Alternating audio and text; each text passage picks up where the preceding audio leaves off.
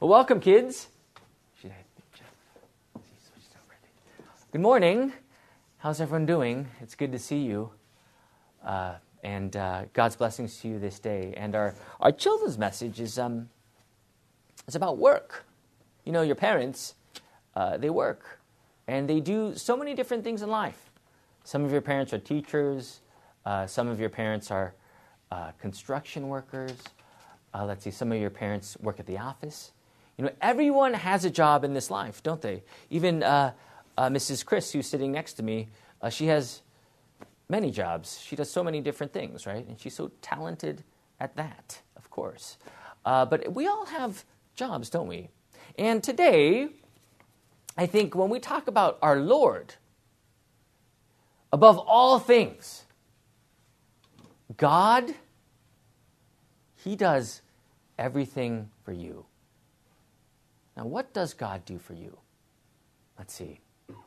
He made you. I mean, we didn't choose to be here, right? God made us. Um, and though we are born into sin, what does God do? He, he sends us Jesus to die for our sins, something we cannot do ourselves. But also, uh, our Lord gives us faith to believe, to trust in this word by the very word of God.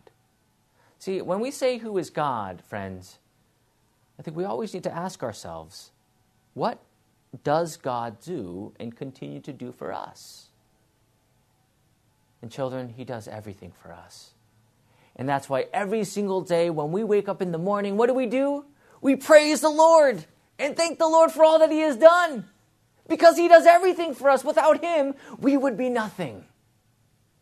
And therefore, we pray, we sing, we hear God's word, and we rejoice in who we are as a child of God because we know that we are a child of God all by what God has done for us. The body and blood of Jesus who died on the cross, through the Holy Spirit who gives us the faith and the, the trust to believe in His word, as God creates and gives us our daily bread. I mean, everything is about God. And that's who you are as you live under his name as he continues to guide you and lead you and, and continue to give you the peace and the joy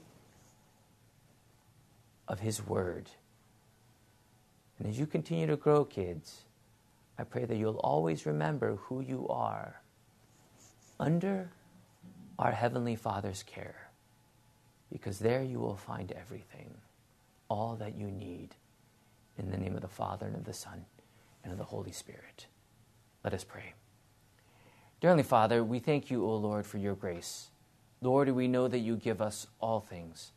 Bless our hearts and minds, and comfort us in your peace, knowing full well that we live under your eternal and gracious care. Bless these children always in the word.